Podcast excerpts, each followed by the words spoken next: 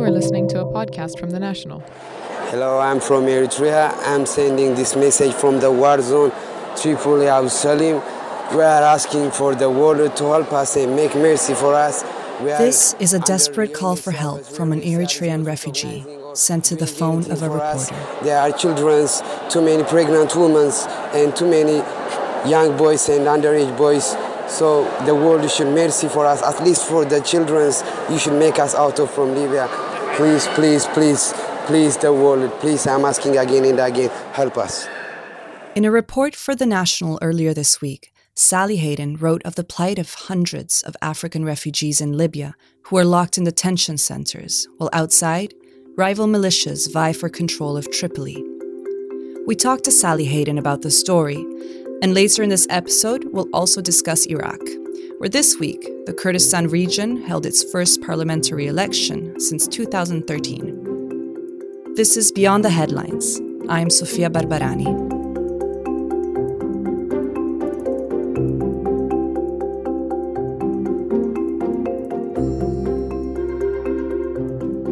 Hundreds of African refugees in Libya are caught in the crossfire of rival militias vying for control of Tripoli.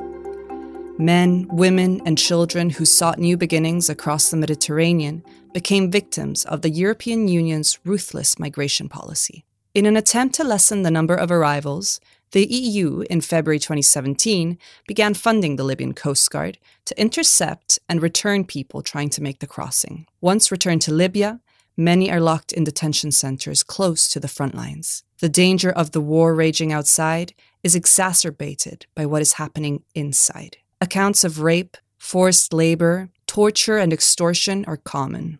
Last month, a UN brokered accord for a ceasefire between Libyan militias lasted only a few days. By mid September, the fighting had reached its worst level in years, and migrants and refugees were caught in the midst of it.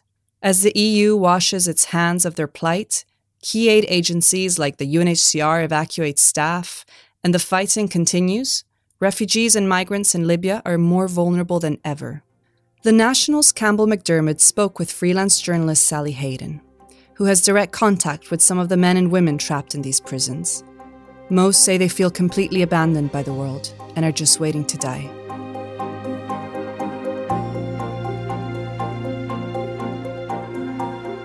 So we're here today with Sally Hayden. Um, she's an Irish freelance journalist covering the migration beat uh, based out of London. She's joining us today from New York. And, and this week you reported a really harrowing story for us about um, migrants in, in Tripoli in Libya being detained in, in really horrific conditions as, as fighting breaks out again in, in the city. Could, could you give us a little um, bit of an overview of, of that story? This story has kind of come to me a bit out of nowhere. Um, it was on August 26th that I got the first message from these refugees who were trapped in Libyan detention centers. And essentially, what had happened was uh, they were all returned to Libya after trying to get to Italy, trying to escape essentially, and were turned back by the EU backed Libyan Coast Guard, who brings them to Libya and and they get locked in detention centers indefinitely. So they had been locked in these detention centers for months. And then fighting broke out in Tripoli, and the guards that were guarding them just abandoned them and left them without food, without water. And they could see kind of, they described like smoking buildings around them to me, and we're just freaking out. And um, contacted me to try figure out what they should do and try and get people aware of the situation. But then the fighting, I mean, there was a ceasefire declared last Tuesday, and it, it remains to be seen whether that's going to hold or not. But they've now survived a month of of war, essentially, like the worst conflict that Tripoli's seen in years. This story had a really big impact with our readers. It was um, shared really widely, and, and people were commenting on it. And um, I think part of the reason why that was is that, other than that, it's a really shocking situation, is that you've managed to report on a really difficult to access story that not many other people are covering. Could you tell me a little bit about how you managed to report this story? I mean, it's really interesting to me that you've managed to cultivate these sources who are in a in a jail in in Libya and you've stayed in touch with them over a long period of time. I just kind of got a message out of nowhere one Sunday afternoon saying were in a in a prison. They called it a prison, but it's a detention center in Tripoli. I am the mother of twins. They are very in bad condition. The world should make mercy for us. We need peace. We need freedom. We need to get out from the war. We need to get out of Libya. Lib- Libya. Please, please help, help. And for me, I, I didn't believe it was real, you know, so I got them to send me selfies, send me GPS location points, um, you know, talk to me about their backstory. We did phone calls. It took quite a long time, and I was trying to check it as well with international organizations. It took quite a while for me to believe that they were who they said they were. And since then, I've just been in daily touch with them for more than a month now. And my number then ended up getting passed around a lot of other refugees and migrants across Libya. So I've got, I'd say at this stage, about 20 who are sending me relatively regular messages. So, as how is it that they're in detention and, and they have a phone? And also, how, how did they get your number and get in touch with you? I mean, yeah, everyone asked this question about the phone. The thing for them is that they actually didn't used to have a phone when they tried to get, or when the first group anyway tried to get to see the smugglers give them a phone so that they can contact the Libyan, um, or the, sorry, the Italian Coast Guard. And they managed to hang on to that phone, and like they'll describe the phone as their lifeline. Without the phone, nobody could, knows what's happening. You know, they couldn't tell anybody about this situation. So it's really, really being guarded kind of with their life. Um, and there have been a few occasions when they're worried that people are going to take it off them, but so far, so good. And sorry, how they got my number. Uh, I reported a lot in Sudan, so kind of earlier in the trail, um, where particularly Eritrean refugees end up. And one of their brothers knew my reporting on Sudan and found my number online and sent it on to them. And, and one thing you sort of alluded to earlier, you mentioned that the Italian Coast Guard was sort of um, supporting Libya in, in sending migrants back. So could you explain a little bit more about how European European migration policy is contributing to the situation that these migrants find themselves in now? Yeah, sure. So since uh, February 2017, the first Italy did a deal with um, Libya, with the Libyan Coast Guard. So they support them. And what they say is that they're rescuing people, you know, who try and cross the Mediterranean, but essentially it's also interceptions. So they're making sure that they're not going to cross. Yeah, the Libyan Coast Guard, like some of them describe, they'll call the Italian Coast Guards, like Italian boats will arrive, but they won't rescue anyone, they won't touch them, and they'll just wait for the Libyan Coast Guard to get there to bring them back. So um, so it is kind of a, a situation where EU policy now is just returning people to Libya. And what role are the UN agencies playing in Libya? I mean, they obviously attract a lot of the funding for providing support in, in Libya. So, yeah, what what are they doing? How, how did um, spokespeople from, from those agencies, you know, respond to, to you when you were coming at them with um, questions for this reporting? Yeah, I mean, I think that the so UNHCR essentially is supposed to be registering and and be taking care of anyone who qualifies as a person of concern coming from seven particular um, countries that include Eritrea, Somalia, uh, Sudan, like Darfur and Sudan, and a few others. That's the and, UN Refugee um, Agency. Yeah, exactly. Yeah. And so they're so for people who can't go home, they're supposed to be, you know, like somewhat responsible for them and trying to figure out a solution for them. And then for those who can go home, it's the IOM, uh, the International Organization for Migration, who will return them to their home countries. And yeah, well, I guess what's happened is that, particularly UNHCR, it seems like a lot of the migrants and refugees in detention weren't registered before this happened. Like, I, have got um, figures that show that up to three quarters in some places were never registered. And so now that fighting has broken out, those organizations have very strict security policies for their own staff. So they've evacuated a lot of people, which essentially leaves the refugees you know stuck in detention centers with very little hope and recourse but i i think now that there's a ceasefire hopefully they're going to come back again but it remains to be seen Um, it's worth saying as well that UNHCR did update their policy on returns. So um, they've now said that Libya is not a safe country to return people to. And, and for me, it was kind of like nice to see that they referenced my reporting in one part of that. So so I guess, you know, it's, it's good to, that people are listening, but it's hard to know what to do. Meanwhile, in a region of Iraq that decades ago witnessed its own mass exodus of civilians, people took to the polling stations on Sunday for the Kurdistan region's first parliamentary election since 2013. But the attempt to shake up a flagging political scene has been mired in accusations of fraud, violence, and a decades old rift between politicians, namely the Kurdistan Democratic Party and the Patriotic Union of Kurdistan.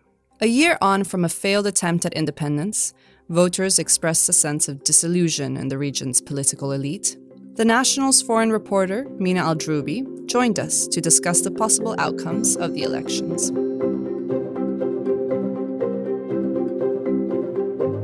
Mina, thanks for joining us on the show today. Thank you for having me. The turnout on Sunday was lower than what we saw during the Kurdish independence referendum a year ago, with many voters expressing a lot of apathy. Why do you think that this is? So, in comparison to last year's um, referendum vote, I spoke to Kurdish citizens that were on the ground on Sunday.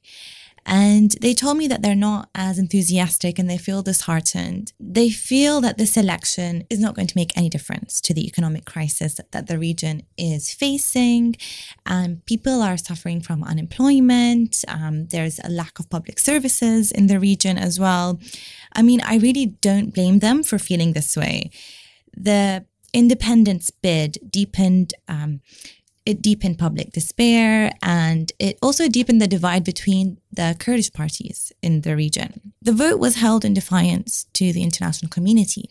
So the Kurdistan region had calls from the US, from Europe, even from the Middle East to sort of t- to stop, uh, to halt uh, their their bid for independence. And it sparked, it mostly sparked an- anger and rejection from Baghdad's central government. And in response, Baghdad imposed economic sanctions uh, on the northern region and it sent federal troops to push Kurdish forces out of oil fields that are vital for Kurdistan's economy. As a result, it shrunk this year's voter turnout. So, a KDP spokesman on Monday told you his party was leading with 42 seats versus the PUK's 20 seats.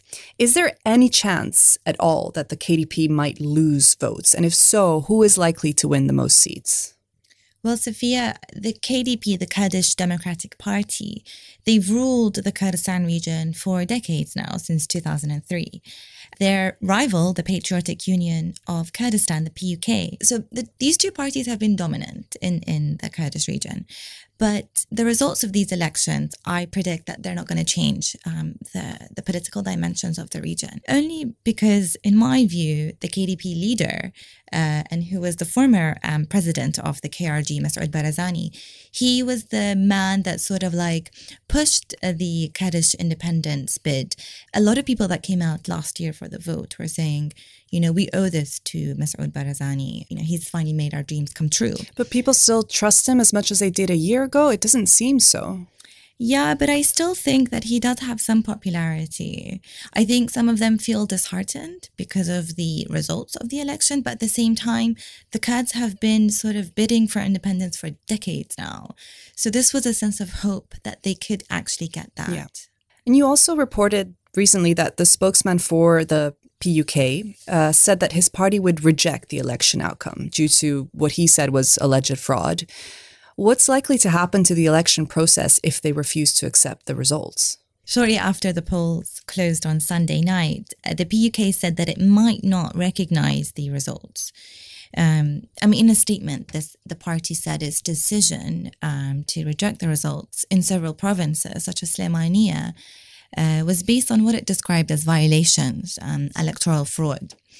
Um, the statement was later withdrawn, and with some officials in the party, they were saying, uh, including the Deputy Prime Minister Qobad Talabani, uh, he claimed that it was too early to judge the results.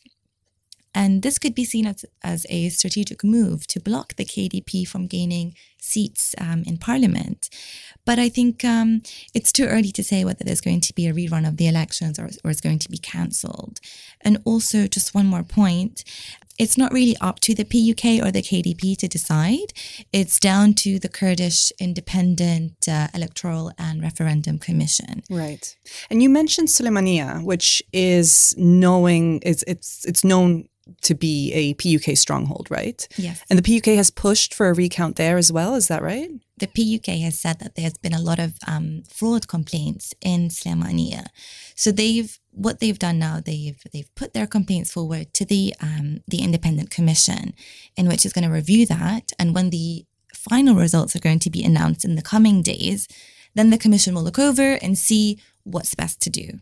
Uh, we mentioned, or you mentioned, the split between the, these two major parties, which have essentially been ruling Kurdistan for decades now, um, the KDP and the PUK. It seems like it has the split has worsened over the past year since the referendum. Everything uh, that, that there's been a lot of turmoil socially and also politically between these two parties, and the rift has bled into Baghdad politics too, as now uh, they struggle to nominate a new president. So now we're talking Baghdad. We're not talking Kurdistan. We're, the Iraqi president needs to be elected, and people are waiting on this.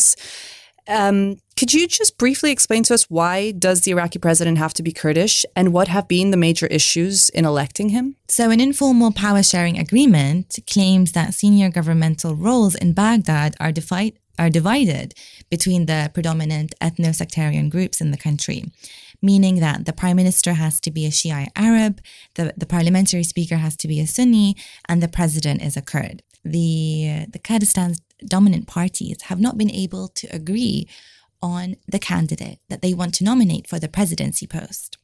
And this threatens their usually united front in Baghdad.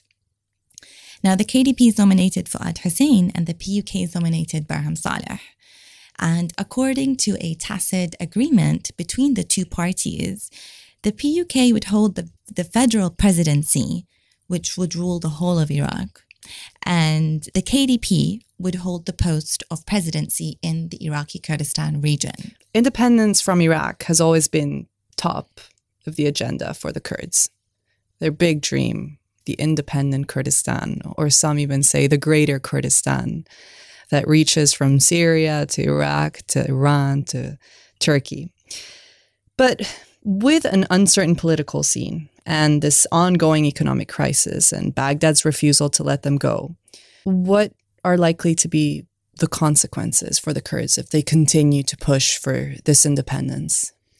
I think the Kurds have put the issue of independence on the side for now. They've lost too much after the referendum was carried out, just like you said. The Kurds have been calling for independence for decades now, but I think they're in a very critical position. They want to have a strong government in the KRG, and I think that's what they're going to be focusing on for now. And once things are stable in Erbil, the capital of the Kurdish region, I think that's when they're going to start pushing for independence again. So, can a successful parliamentary election bring some much needed stability for the Kurds of Iraq, or are there just too many other issues that they still need to deal with? I've been speaking to, uh, during my reporting for the um, elections, I've been re- speaking to many Kurdish officials from the KDP and the PUK, and they both have been sort of, let's say, hopeful of, of this elections. Um, although the, four, the past four years have been ve- very challenging for the KRG. The Kurdistan Regional Government, the election is seen as an opportunity for voters to create positive changes in the region. I mean, they say to me that people have finally they get their chance to cast their votes and elect the party that they believe in and the party that they believe would bring about good government good governance that the region truly deserves and is in need of again it comes down to having a good stable government in erbil that will provide services to the public and that will carry out their hopes for independence in the future. Thanks to Mina Al Droubi for her insights on the elections in Iraq. And thanks to Sally Hayden for speaking with Campbell MacDiarmid. Thanks also to Kevin Jeffers for producing this episode. Subscribe to Beyond the Headlines for free to receive new episodes each week. Find us on Apple Podcasts or your favorite podcasting app where you can also find our other shows, such as Business Extra and The Cricket Pod. The National is online at thenational.ae and on Twitter at thenationaluae. I've been your host, Sofia Barbarani. Join us again next week.